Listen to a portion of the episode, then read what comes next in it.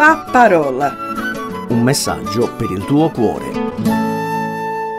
Ciao, mi presento, sono Esther di Salvia e frequento la Chiesa Evangelica di Nova Milanese. È sempre un piacere essere qui e condividere alcune verità su Dio insieme a te, amico, amica, ascoltatrice.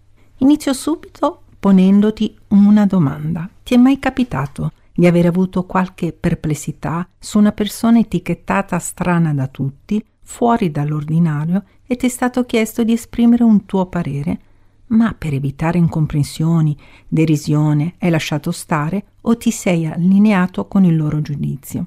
Perplessità intendo incertezza, insicurezza, dubbio, titubanza, e sai, proprio queste emozioni provò Ponzio Pilato quando gli fu presentato Gesù perché venisse condannato come un malfattore, perché si dichiarava il Messia.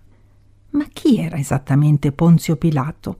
Egli era il prefetto della Giudea a quei tempi. L'esistenza di Pilato era documentata solo nei Vangeli nel Nuovo Testamento, poi successivamente fu ritrovata un'epigrafe romana con la frase Ponzio Pilato, prefetto romano.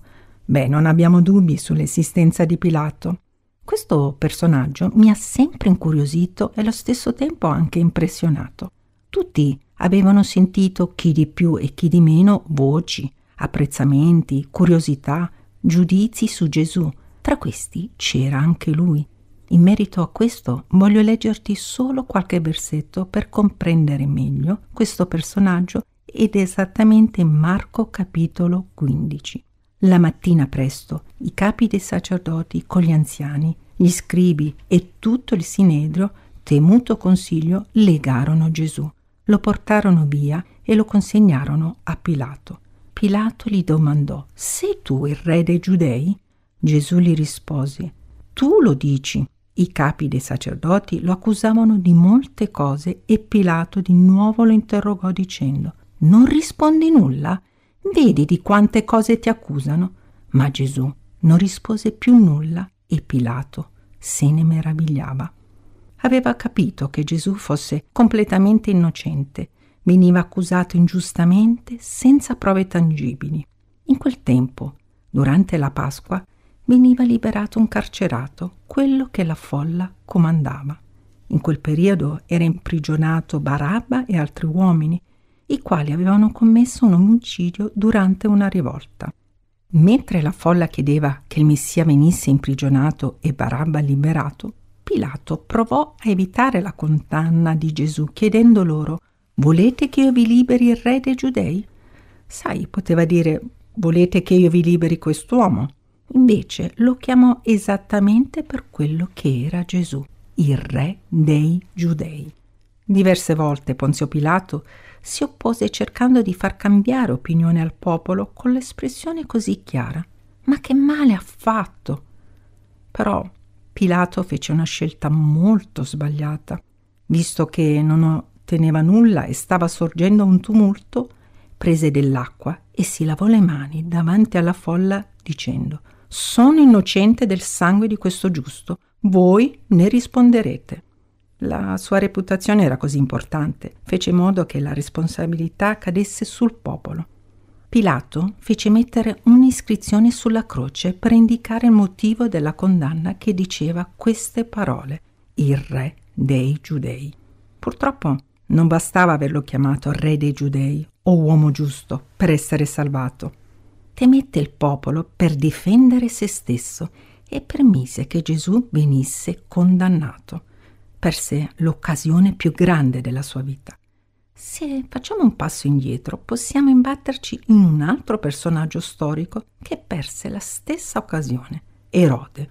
Era colui che governava la Giudea, ma questa volta non era Gesù sul piano di accusa, ma Giovanni Battista, suo cugino, che l'aveva preceduto annunciandolo come Messia, figlio di Dio, preparandogli la via. Erode aveva fatto arrestare Giovanni a motivo di Erodiade, moglie di Filippo, suo fratello, che egli, Erode, l'aveva sposata. Lei non tollerava il rimprovero costante di Giovanni sulla loro relazione e gli serbava molto rancore. E fu allora che durante una festa la figlia di Erodiade, chiese la testa di Giovanni per vendetta. Voglio leggerti un versetto in Marco 6 dove possiamo notare la perplessità di Erode.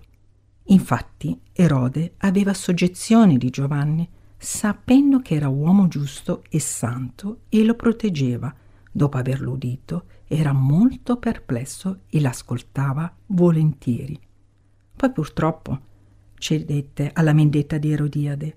Giovanni morì brutalmente decapitato. Erode, come Ponzio Pilato, aveva un ruolo non indifferente, era il re della Giudea. Si sentì costretto ad accettare la richiesta della figlia di Erodiade. Pensa che, successivamente, quando sentì parlare di Gesù e delle innumerevoli opere che compiva, affermò Giovanni il Battista risuscitato dai morti, ed è per questo che agiscono in lui le potenze miracolose. Beh, secondo me provava sentimenti di rimorso. Erode aveva avuto un'altra possibilità di accettare il Vangelo, vedere Gesù di persona, sempre in azione, fuori con la gente, attento ai loro bisogni, e anche questa volta pensò a difendere la sua reputazione e nient'altro. Questi due personaggi, purtroppo a loro discapito, hanno dato priorità alla loro vita, al ruolo che stavano coprendo senza pensare, meditare che dopo questa vita c'è un'altra vita, vita eterna con Dio o senza Dio. Un altro paragone possiamo farlo con i due ladroni sulla croce, con Gesù. Leggiamo. Uno dei malfattori appesi lo insultava, dicendo Non sei tu il Cristo? Salva te stesso e noi. Ma l'altro lo rimproverava. Non hai nemmeno timore di Dio, tu che ti trovi nel medesimo supplizio. Per noi è giusto, perché riceviamo la pena che ci meritiamo per le nostre azioni. Ma questi non ha fatto nulla di male e diceva Gesù, ricordati di me quando entrerai nel tuo regno. Gesù gli disse, io ti dico in verità, oggi tu sarai con me in paradiso.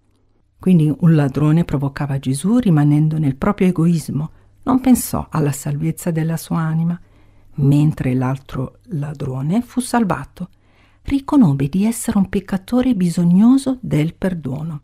Rifletté sul destino eterno, stava per morire, dove sarebbe andato dopo la morte? Sì, c'è speranza per tutti. Nessuno, neanche tu, ascoltatore, non hai nessuna scusa per affermare che non hai avuto modo di conoscere Dio, di non aver sentito parlare di Lui, di non avere mai pensato minimamente cosa c'è dopo la morte.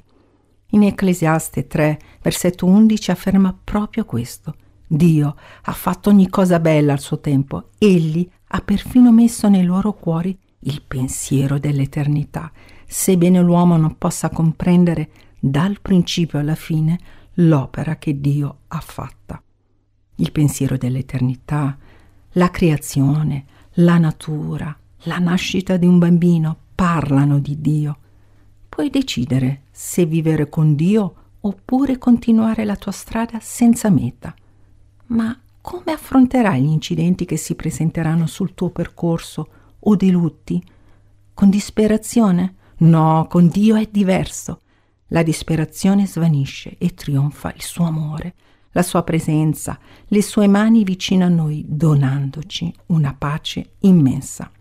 Voglio leggerti un versetto in Apocalisse dove fa comprendere quanto ne vale veramente la pena credere in Dio con tutto il cuore durante questa vita e dà speranza dopo la morte.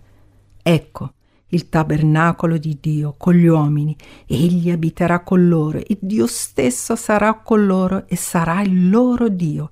Egli asciugherà ogni lacrima dei loro occhi e non ci sarà più la morte, né cordoglio, né grido, né dolore, perché le cose di prima sono passate. Che splendore! Non ci sono parole per questa speranza. Mai come adesso abbiamo bisogno di certezze, di vedere quella luce che ci illumina la strada, di gustare la pace nei momenti di sconforto, di dolore. Amico, amica, fermati e considera quante meraviglie puoi gustare con Dio. Un caro saluto da Esther. La parola. Un messaggio per il tuo cuore. Se ti è piaciuto questo programma, allora scarica l'app di CRC e scopri di più. Condividilo con gli amici.